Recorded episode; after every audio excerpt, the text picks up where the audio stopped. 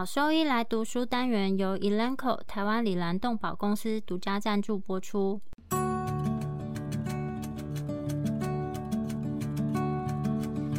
欢迎收听超级好收益来读书，好读书，读书好，读好书，三日不读书，竞争一定输。眼睛太忙没时间念书，好收益来读书，用说给你听。我是兽医师林哲宇 Steven，我是兽医师肖慧珍。在这边我们会挑选十个有趣的文章主题，用说的方式帮大家读书。每周一的中午十二点准时更新。兽医师来读书了。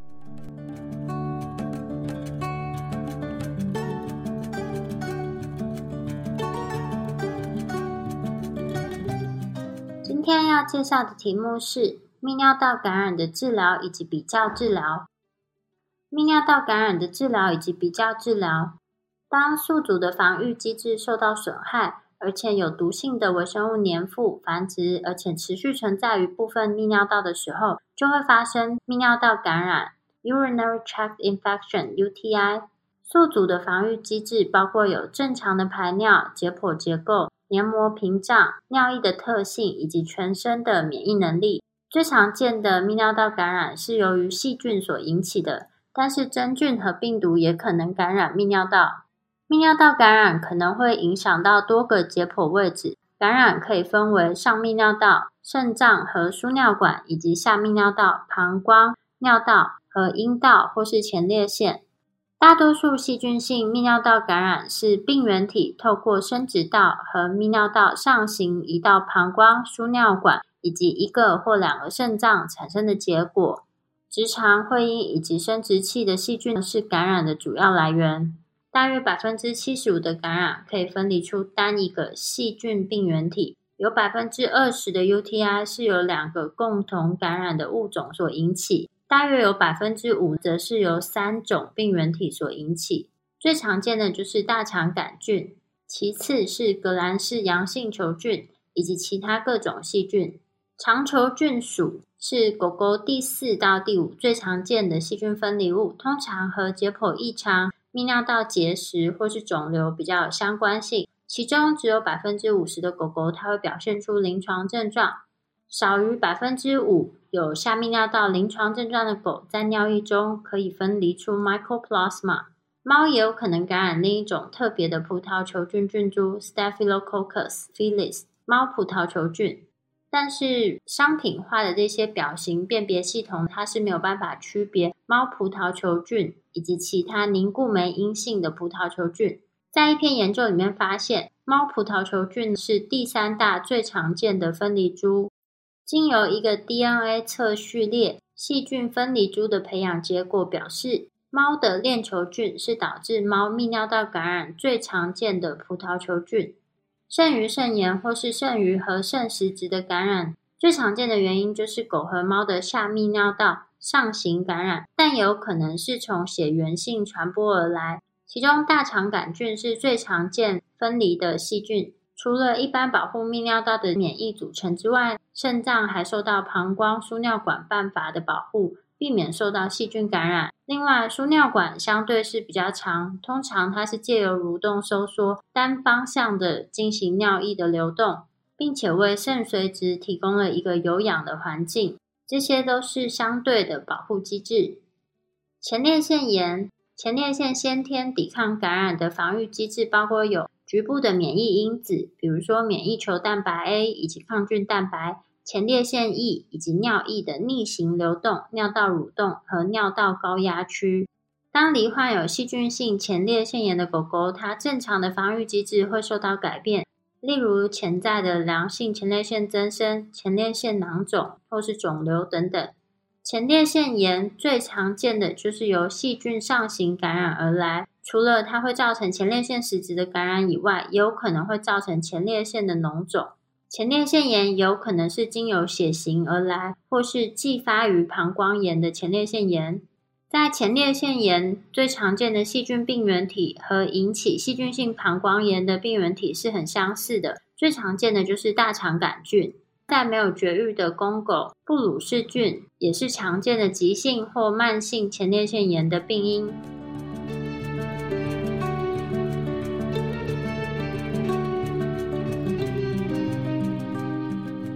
导尿管相关的泌尿道感染，在正常的宿主防御机制，其实是可以有效的预防细菌性的泌尿道感染，但并不是全部的情形都可以达成。如果在诊断和治疗的过程当中，将大量有毒性的泌尿道病原体带入的话，正常的宿主防御其实也会不堪负荷。导尿管相关的细菌性泌尿道感染是留置导尿管最常见的并发症，特别是在使用开放式系统的时候。在一项临床研究里面显示，有百分之三十到五十二的狗狗跟猫咪因为使用留置导尿管而发生感染。感染的风险，它会随着导尿管留置的时间延长而增加。如果这个病患他在之前有泌尿道的疾病，则感染的风险会进一步的提高。如果在给予利尿剂和皮质类固醇的期间使用留置导尿管，则会特别危险，增加它的感染风险。真菌性的泌尿道感染，真菌性的泌尿道感染其实并不是很常见。但是和细菌性的泌尿道感染一样，真菌性的泌尿道感染的发生是由于下泌尿道局部或是全身的免疫系统受到暂时或永久性的破坏。真菌尿 （Funguria） 可能是因为原发性的下泌尿道感染，或是继发于全身感染的动物，它在尿液中排出真菌。原发性的真菌性泌尿道感染最常见的就是念珠菌属。念珠菌是生殖器黏膜、上呼吸道以及胃肠道的共生菌。白色念珠菌是最常见的菌种，其次则是光滑念珠菌和热带念珠菌。其他常见、普遍存在的这些真菌都有可能会引发原发性的真菌性泌尿道感染，包括 Aspergillus 牙生菌属或是隐球菌属。关于念珠菌造成的泌尿道感染的危险因子，则是包括有过去的一个月内曾经使用抗生素，以及动物有免疫抑制的情况。病毒性的泌尿道感染，其实在动物相对少见，而在人类，因为病毒所引起的疾病，其实越来越广为人知，特别是影响到上泌尿道疾病的部分。但是，病毒性的泌尿道感染有时很难确定它的因果关系。因为病毒所引起的疾病可能会在没有检测到复制病毒的情况下出现。不同的泌尿道感染在病患评估方面可以看到哪一些临床症状？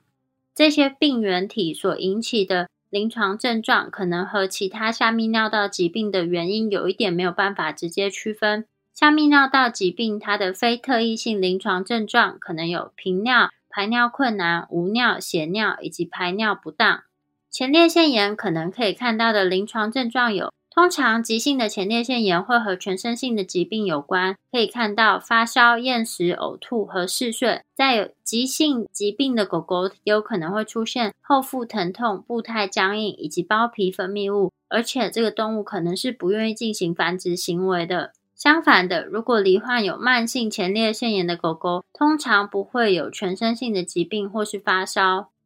在慢性的前列腺炎，有时可能会看到反复性或是复发性的泌尿道感染，或是包皮的血样分泌物，这可能是慢性前列腺炎的唯一临床症状。其他可能看到的临床表现有步态僵硬，或是站起身的时候看起来稍微比较不舒服。这个病患没有办法怀孕，或是睾丸附睾炎，或是也有可能是完全没有症状。在上泌尿道感染可能会看到的临床症状，肾盂肾炎。肾盂肾炎可能有急性或是慢性的表现。急性的肾盂肾炎通常会伴随有严重的全身性疾病的症状，比如说尿毒症、发烧、肾脏疼痛，可能会看到肾肿大，或是严重的话会有败血症。但相比之下，慢性的肾盂肾炎可能更不清楚、更隐匿的表现，可能会看到缓慢进展的淡血症、进行性的肾损伤。如果不治疗这个慢性的肾盂肾炎，最后可能就会导致肾功能衰竭。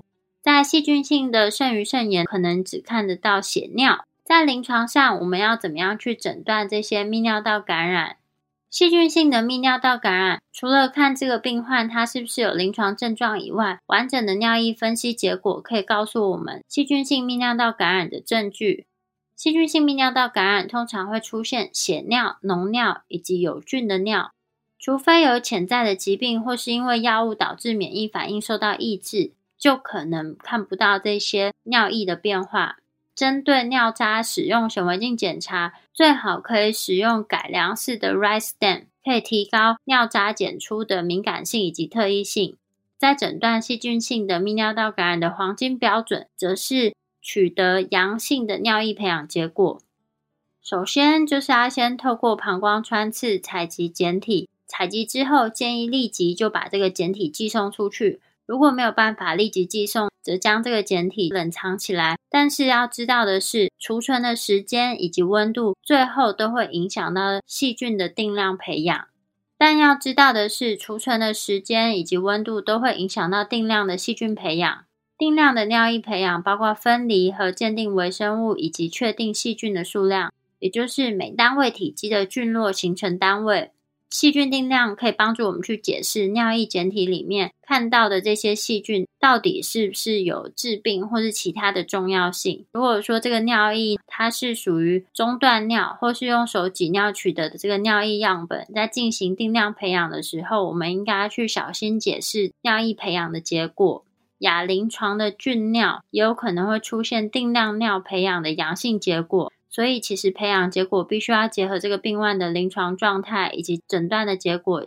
一起进行解释，不能单看培养的结果而已。现在有几个比较新的立即检测方式，它可以用来诊断泌尿道感染。像这些可以用于确认是否有泌尿道感染的快速诊断测试是很棒的，因为它可以去改善经验性治疗的选择，而且病患的临床症状能够更快的被解决。所以我们在使用以及解释这些结果的时候，临床医师应该要更谨慎。除了可以做细菌的培养物以外，另外也可以进行快速的免疫检测试剂盒，这个可以准确的检查出泌尿道感染，而且可以在常规的回诊进行使用。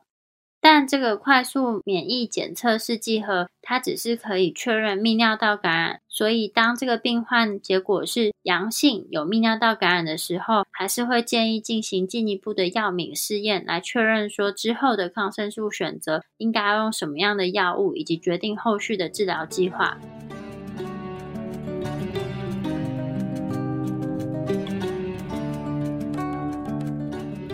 术语更新。在以前用于描述细菌性膀胱炎的术语来自于人医，所以会被分为不复杂或是复杂的感染。一般认为，当泌尿道结构以及功能健常的健康动物，偶尔可能会看到简单的单纯性泌尿道感染。复杂感染的定义则是，如果说有影响到上泌尿道或是前列腺。改变泌尿道结构或是功能的这些潜在合并症，例如有内分泌、慢性肾病，或是有复发感染的情况。但在最近的国际伴侣动物传染病学会共识声明里面显示，这个术语的使用有时候可能会造成一些混淆，因为不知道狗狗是不是真的发生了一个简单的疾病，或在大多数的情况下有潜在的风险因素。所以目前使用的疾病名称如下。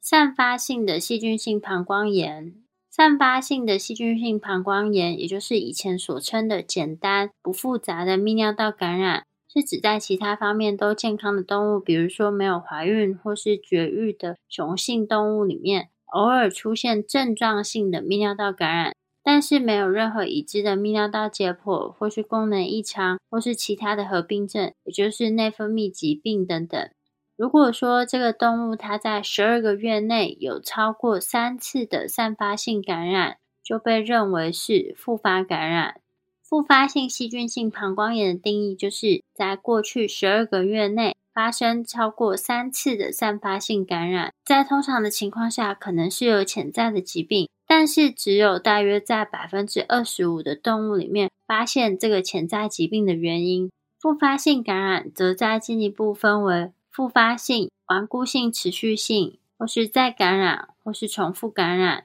复发性感染通常会需要进行额外的实验室检测以及影像学检查来确认潜在的病因。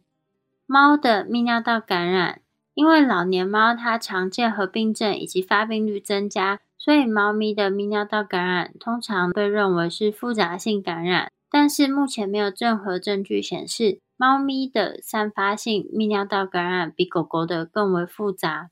所以一般来讲，猫咪的泌尿道感染它的管理跟狗的治疗管理是很相似的。临床医师要注意到，通常呢有下泌尿道症状的幼猫，可能是来自于猫的自发性膀胱炎或是尿结石症，而不是因为细菌性引起的膀胱炎。肾盂肾炎，肾盂肾炎的诊断通常是根据尿液培养阳性。或是同时存在有一致性的肾脏诊断影像学的异常，比如说看到肾盂扩张、收集系统扭曲、肾髓质和肾盂部的回应性增强，以及在给予抗生素治疗之后，动物淡血症的状况得到改善。虽然培养是阳性结果的时候可以帮助进行诊断，但尿液培养阴性并不能完全的排除肾盂肾炎。而且肾盂肾炎也有可能出现不明显的临床症状。在最近的一项回顾性研究里面显示，和慢性疾病相比较来讲，组织学上的亚急性肾盂肾炎的狗狗更常看到发烧的情况。淡血症或是白血球增加这两件事，并不能区分肾盂肾炎的严重程度或是持续时间。其他肾盂肾炎的易感因素包括有改变泌尿道上皮的疾病。泌尿道阻塞疾病、免疫抑制治疗、神经性的排尿障碍、失禁以及改变尿液成分。另外，在流行地区，则也要考虑到是否有可能是高端螺旋体疾病、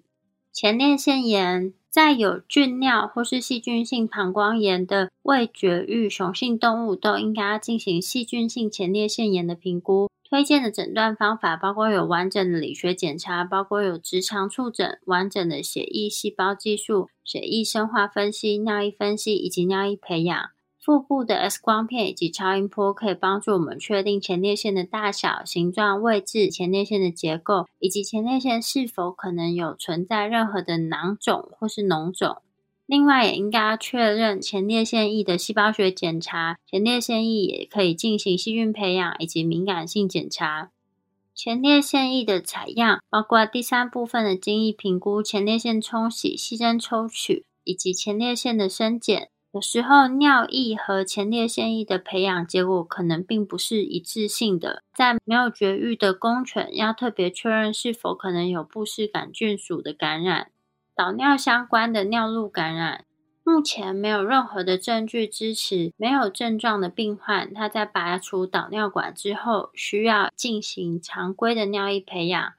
这个培养其实没有办法去预测之后是否可能有导尿管相关的感染。相反的，对于有泌尿道感染临床症状、不明原因发烧，或是在尿液里面看到细胞学异常，也就是有看到血尿或是脓尿的病患。则一定要进行尿液培养。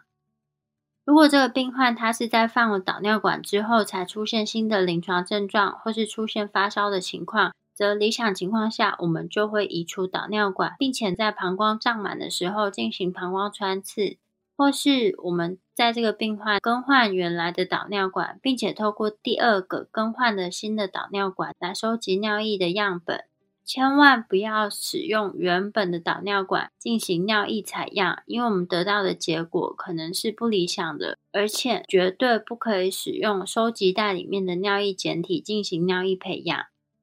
亚临床的细菌尿 （Subclinical Bacteriuria），简称 SB，在以前则是称为无症状的菌尿或是隐匿性的菌尿，这个是指在尿液中里面存在有细菌。而且尿液培养呈现阳性，但是没有下泌尿道的临床症状。亚临床菌尿在健康的狗猫其实并不少见，在健康的动物有高达百分之十三的患病率。有潜在合并症，比如说糖尿病、慢性肾病或是反复感染的病患，他们的亚临床菌尿的离病率则是相对增加的，可高达百分之三十到五十。但要注意的是，甲状腺功能亢进并不是这个亚临床菌尿的危险因子。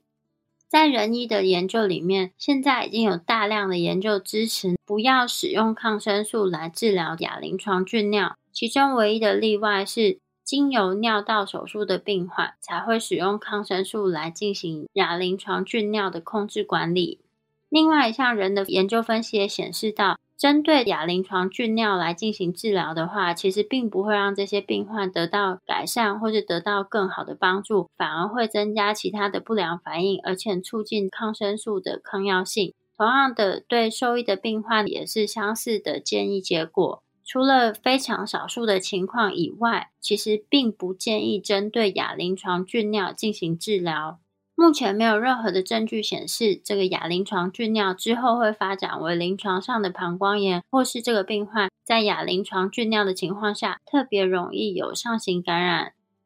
在一篇关于亚临床菌尿的狗狗进行的前瞻性研究里面显示，其中百分之五十它有短暂定植，另外有百分之五十它有持续性的菌尿超过三个月，但是这些病患完全都没有出现临床症状。再有一些狗猫，比如说瘫痪的病患或是。自主没有注意到这个动物它是不是有临床症状，临床医师有时候很难直接去评估说这些狗猫它是否有下泌尿道的症状，所以在这个情况下，临床医师必须使用临床判断来决定是否需要使用抗生素治疗。但是要注意的是，这个动物它本身的这个以及脓尿的变化，并不是我们进行治疗的指标。另外，如果说在有慢性肾病以及亚临床菌尿的猫咪，则是另一个我们决定是否需要进行治疗非常有挑战性的病患族群。会建议根据培养以及敏感性的结果，尝试给予适当的抗生素治疗两周，来排除肾盂肾炎。但是如果说肾功能稳定，但是持续存在有亚临床的菌尿，则临床医师会建议不去治疗，而是持续进行监控。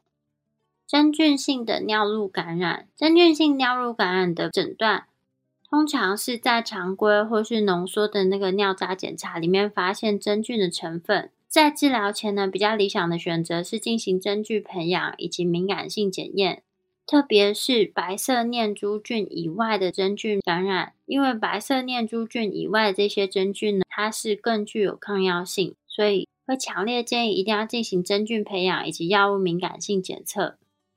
关于病毒性泌尿道感染，在病毒性泌尿道感染常规的诊断测试，包括尿液分析以及显微镜检查，它是没有办法去区别病毒或是病毒所引起的疾病。病毒分离是病毒性泌尿道感染的诊断的黄金标准，但是病毒分离的技术其实是非常昂贵，而且耗费时间，而且需要复制活的病毒。诊断性的 PCR 检测是非常快速而且灵敏的。但是其中有一个最重要的关键是如何去优化在这个过程中核酸制备的方法，因为核酸非常容易在尿液中降解掉，所以就会影响到最后的诊断检查结果。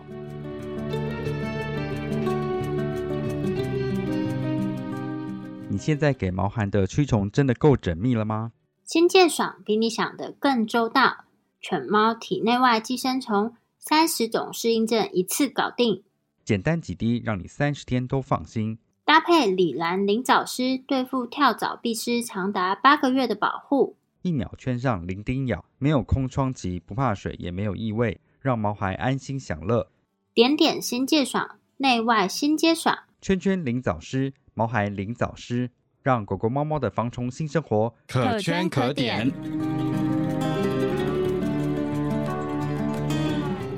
关于泌尿道感染的药物治疗选择，在抗生素方面，抗生素药物它是治疗泌尿道感染的基础。在大多数的情况下，抗生素的选择应该要基于泌尿道病原体的敏感性测试，会建议针对所有有临床症状的病患进行尿液培养。如果说过度使用或是滥用抗生素，都可能会导致抗药性微生物的出现。这种情况会对治疗病患感染以及对兽医及人类的健康都有很大的影响。关于泌尿道感染的管理，有一个最大的转变，就是在等待培养以及药物敏感性结果的同时，开始使用止痛药物，例如非类固醇类的消炎药 NSAID。由于我们看到的这些临床症状，它其实就是泌尿道炎症的结果，所以在人的简单病例，单独使用止痛药物其实是跟抗生素药物同样有效的。如果说这个病患他的临床症状严重到需要在等待尿液培养以及敏感性测试结果之前接受治疗的话，这些病患应该要采用对尿液有很好渗透性的广效抗生素。目前推荐使用在单纯性泌尿道感染的第一线抗生素，包括有 amoxicillin、cephalexin 以及磺胺类药物。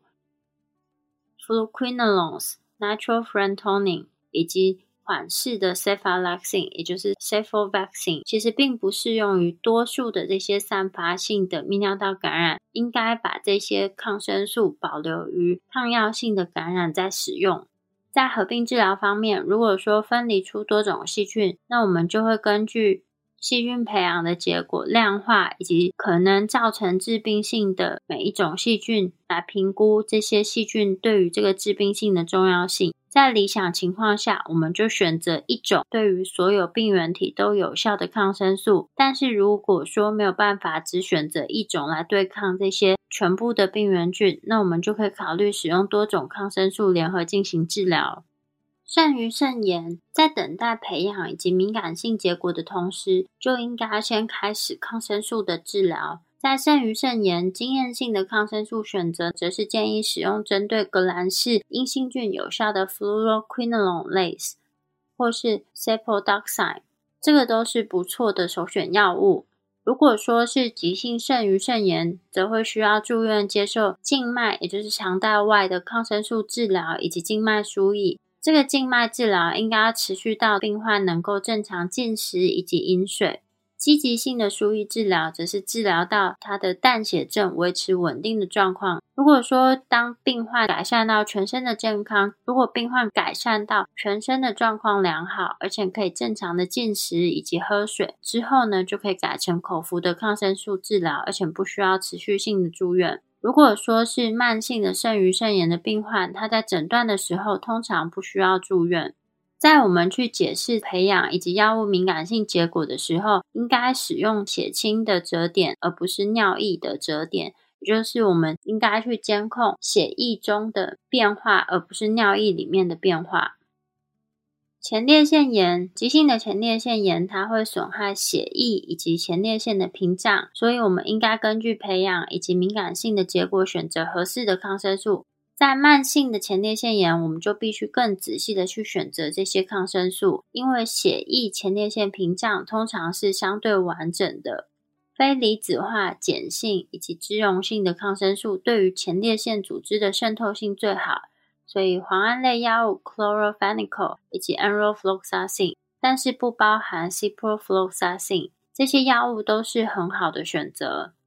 其他低脂溶性而且很难通过血液前列腺屏障的药物，包括有 penicillin 以及 cephalothin。在解释培养和药物敏感性的时候，应该采用血清而不是尿液断点。也就是我们在使用抗生素之后，我们应该是去监控血清中的药物浓度。前列腺液的培养应该在使用抗生素之前以及之后。一般在罹患有前列腺炎的病患，会建议同时将动物进行绝育，作为治疗管理的一部分。因为绝育之后，它可以帮助缩小前列腺的大小，加速病患的恢复，以及减少复发的机会。Finasteride 它是一种五 A 还原酶抑制剂，在没有办法进行绝育的公犬呢，可考虑使用 Finasteride。或是有一些病患他拒绝让动物手术，那也可以考虑使用这个药物。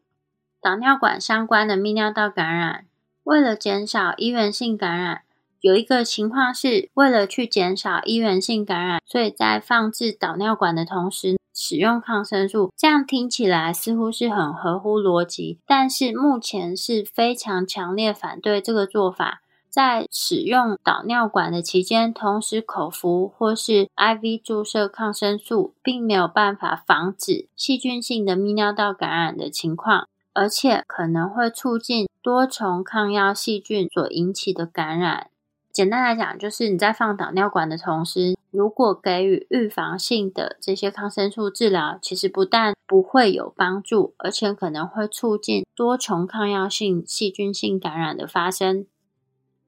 抗真菌药物 fluconazole 是大多数病患使用的初始治疗的药物，因为这个 fluconazole 它的安全边际很高，针对大多数的念珠菌菌株的敏感性以及活性药物都可以高浓度排泄到尿液当中。但是如果是白色念珠菌以外的念珠菌，它则对 fluconazole 可能是有抗药性，所以就会建议进行抗真菌的药物敏感性测验，来决定是不是更高剂量 fluconazole 是适合使用来治疗，或是应该使用其他的药物。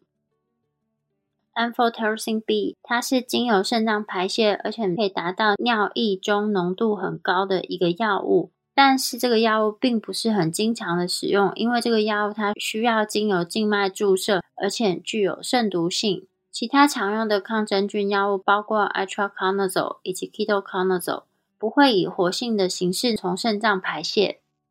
继发性的真菌性泌尿道感染的发生，主要是由全身感染的病患的尿液微生物排出。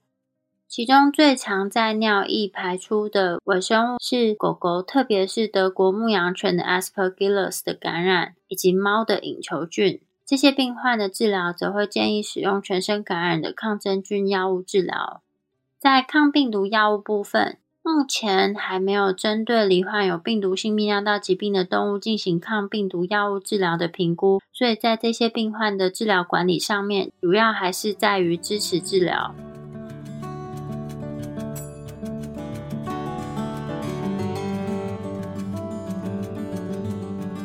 接下来我们看一下结果的评估以及长期的一些建议。关于治疗的持续时间和监测方面，兽医师认知到。治疗泌尿道感染的主要目标是解决临床症状，这点是非常重要的。微生物的治愈，也就是消除微生物，是我们想要达到的结果，但往往可能是无法实现，也不一定是解决临床症状所必须的。这些治疗目标和愿景为走向更短疗程的抗菌治疗，并对亚临床菌尿症 （SB） 的病例停止治疗。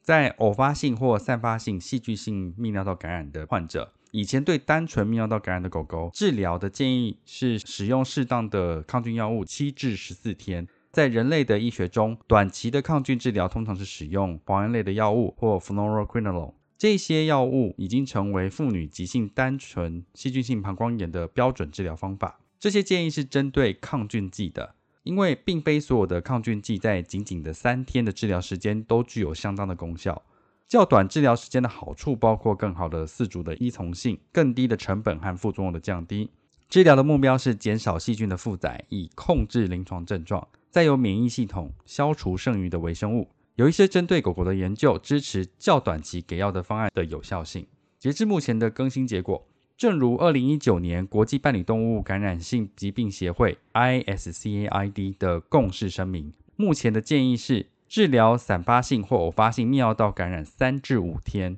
如果选择了适当的抗菌剂，并以适当的剂量和频率给药，预计临床症状将在四十八至七十二小时内消退。如果没有改善临床症状，则需要进行进一步的检查，以确认膀胱炎确实存在，并确定任何其他干扰的因素。根据经验，更换为不同的抗菌剂是不建议的。如果临床症状消失，也不再建议在停止抗菌治疗后进行尿液培养。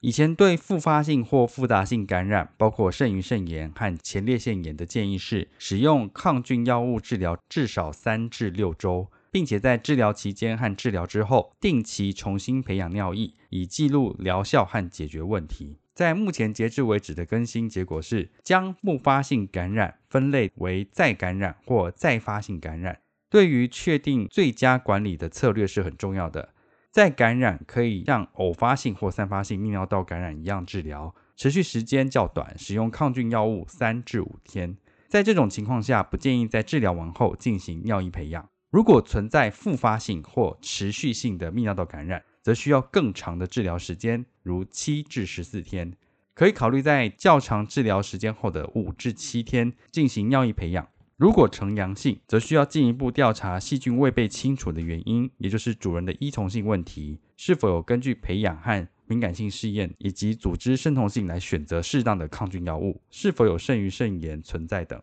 如果临床症状得到解决，但仍然存在亚临床菌尿症 （SB），则可能不需要额外的治疗。肾盂肾炎的治疗建议时间为十至十四天。建议在停用抗菌药物后一至两周，重新确认理学检查、血清肌酐酸数值、尿液分析和尿液培养等。如果临床症状和淡血症都消退，则即使发现亚临床菌尿症 （SB），可能不需要继续进行抗菌的治疗。急性前列腺炎的治疗时间至少为四周。慢性前列腺炎的治疗时间则为四至六周。如果存在脓肿，治疗的时间可能会更长。前列腺脓肿应该在超音波引导之下经皮引流，或透过手术清创、网膜引流和带形缝合引流等。如果可能，建议结扎。如果不能选择结扎，则可以考虑药物疗法来减少激素的影响，例如 finasteri 雄性激素受体拮抗剂或 GnRH 的致效剂等。建议在开始治疗后八至十二周，用超音波重新评估前列腺的大小和结构。关于导尿管相关性的泌尿道感染，如果没有感染的临床或细胞学证据，则无需治疗与留置导尿管相关的菌尿症。发生导尿管相关的泌尿道感染的患者，如果可以移除导尿管，治疗的成功率会更高。应透过膀胱穿刺收集样本来进行尿液培养，或在小心放置新的留置导尿管后，舍弃前三至五毫升的尿液后，再收集样本进行培养。不应从集尿系统或集尿袋中收集尿液进行尿液培养。同样的，也不建议从导尿管的尖端进行培养。如果患者在临床上患有泌尿道感染，则应该将其视为散发性或偶发性的感染。在真菌性泌尿道感染的患者，原发性真菌性泌尿道感染应该总要是接受至少六到八个礼拜的抗真菌治疗，并在治疗期间和停药治疗之后定期进行监测。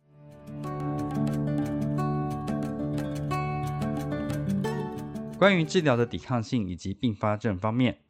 治疗的抵抗性指的是有几个因素会导致治疗的失败，包括不恰当的抗菌药物选择、药代动力学的问题，也就是生物膜形成或深部感染等，以及复杂性感染或多重抗药菌感染。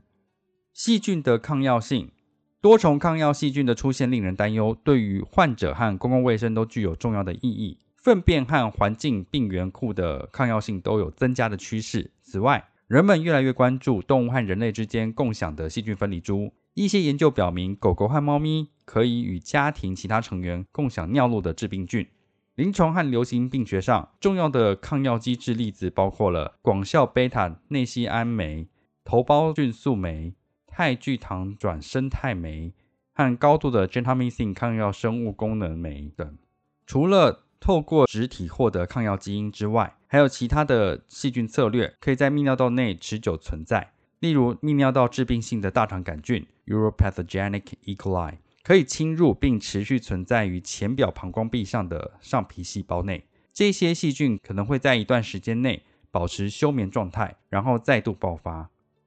生物膜 （Biofilm） 有一些细菌具有形成生物膜的能力。这有助于定植 （colonization）。大肠杆菌分离株通常能够形成生物膜，因此应该总是要考虑形成生物膜的可能性。生物膜是由透过自产的多糖基质 （polysaccharide matrix） 粘附在一起的生物体所组成。有人提出，生物膜内的细菌变得固着 （sessile）。生物膜受到免疫系统的保护，具有抗药性，并且有抵抗被剪力 （shear force） 去除的固有能力。在人类中，能够产生生物膜的细菌和亚临床菌尿症有关。导尿管相关的泌尿道感染的发生和抗药细菌的分离株的产生，也都和生物膜相关。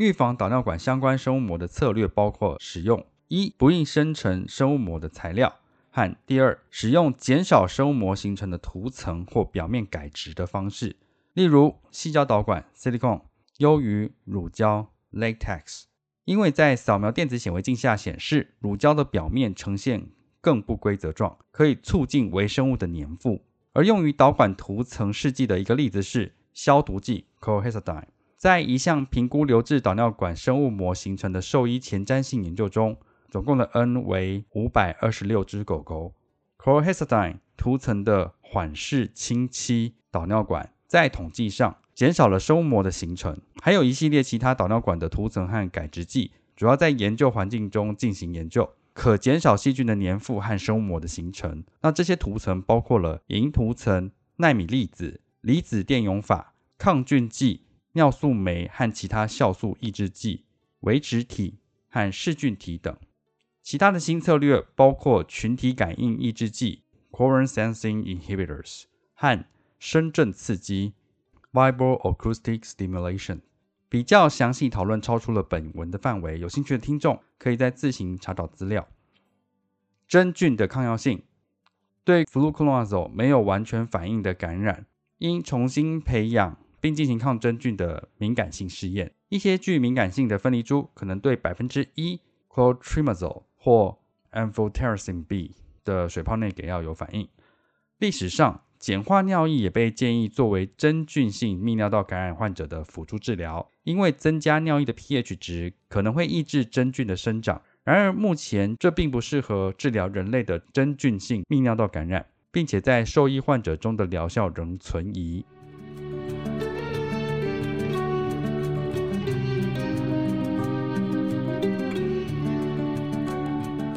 再来，我们谈到并发症，常见的并发症包括磷酸氨镁结石的生成、息肉性膀胱炎、产气性膀胱炎、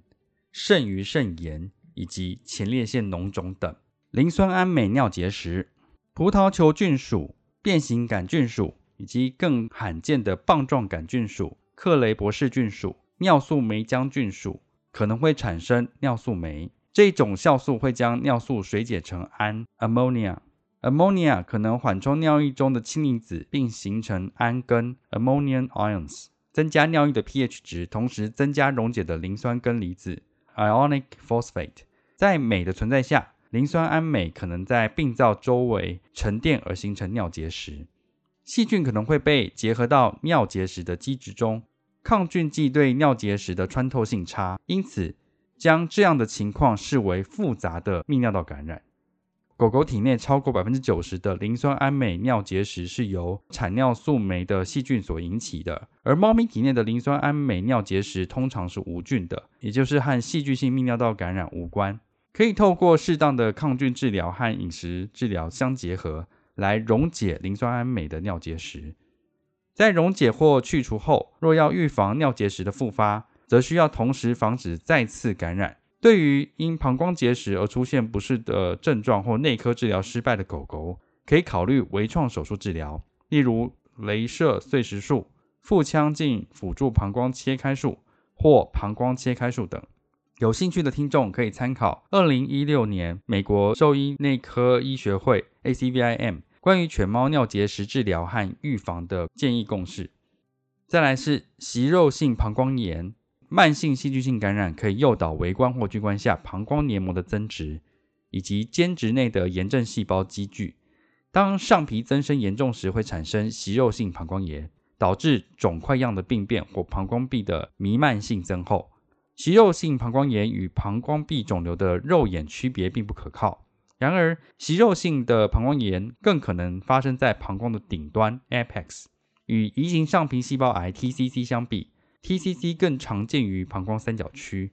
且息肉性膀胱炎的外观更常见如葡萄状而非纤维状，并不像 TCC 那样子具有明显的血管分布外观。息肉性膀胱炎的病变是深部 （deep-seated） 细菌感染的病灶，在某些情况下，长期的抗菌治疗可能可以成功使病变消退。然而，部分膀胱切除术 （partial cystectomy） 可以使临床症状更快速的消退。可能与长期感染的消退率提高有关，并允许更短的抗菌治疗疗程。最近一例幼犬的息肉性膀胱炎有疑似恶性转化为移行细胞癌的病例报告。另一项并发症是产气性膀胱炎。产气性膀胱炎是指继发于葡萄糖发酵细菌的感染，导致膀胱壁和管腔内有空气积聚。大多数病例是由于大肠杆菌的感染。但也有变形杆菌属、克雷伯氏菌属、梭菌属和产气杆菌属的报告。由于具有高浓度的可发酵物质，所以产气性膀胱炎最常发生在患有糖尿病的狗狗和猫咪身上。理想的治疗持续时间未知，但通常至少是四个礼拜。如果存在糖尿，则应针对根本原因开始适当的治疗。早期诊断和适当的医疗管理可以实现良好的预后结果。再来是肾盂肾炎，尽管尚未对狗狗或猫咪的肾盂肾炎进行系统性的回顾，但全身免疫功能低下的动物，例如肾上腺皮质功能亢进、糖尿病患者等，以及患有慢性肾病的狗狗或猫咪，和任何原因引起膀胱输尿管回流的患者，都可能容易罹患肾盂肾炎。慢性肾盂肾炎为犬猫肾衰竭的原因之一，这个诊断很可能是被低估的。尤其在先前稳定的慢性肾病的患者中，出现意外恶化的淡血症，也就是慢性肾衰竭合并急性肾衰竭的情况时，应考虑是否有慢性肾盂肾炎的可能。前列腺脓肿，前列腺脓肿是前列腺炎的后遗症，其特征是前列腺组织内有脓性液体积聚。临床症状则是多变的，取决于脓肿的大小、范围以及全身受影响的程度。前列腺脓肿通常很容易透过超音波检查来识别。治疗的目标是透过超音波引导的经皮引流，或手术进行引流。手术的选择包括了部分前列腺切除术以及前列腺网膜引流术等。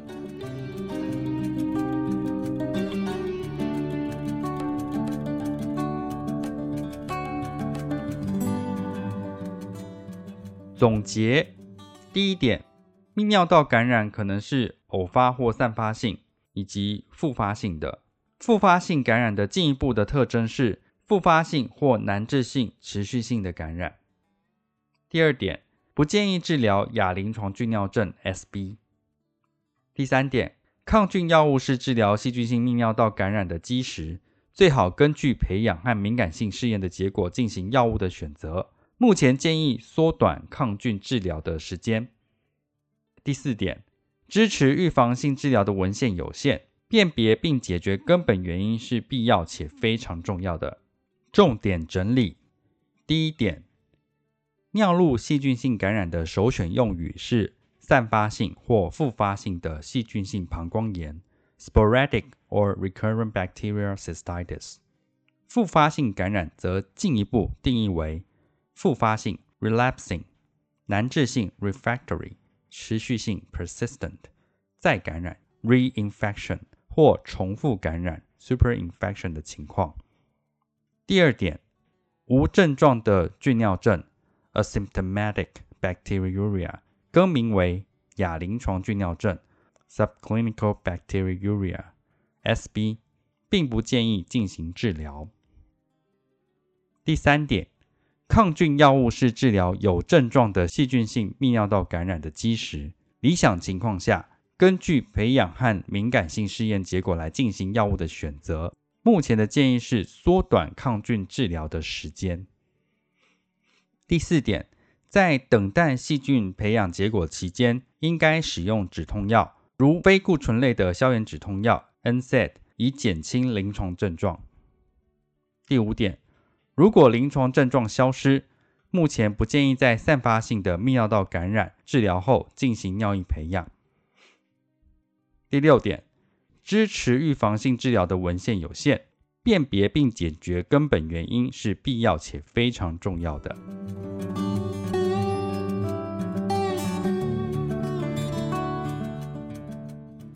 如果说对我们分享的内容有兴趣或是有疑问的话，都可以上我们的网站，我们的网址是 triple w 打 wonder vet 打 com 打 t w，或是 Google 搜寻、FB 搜寻 Wonder Vet 超级好兽医，都可以找到我们哦。那我们的 Podcast 呢，就是在 Spotify 和 Apple Podcast 上面都有我们的节目，可以记得上去订阅及分享。那今天节目就到这边喽，拜拜。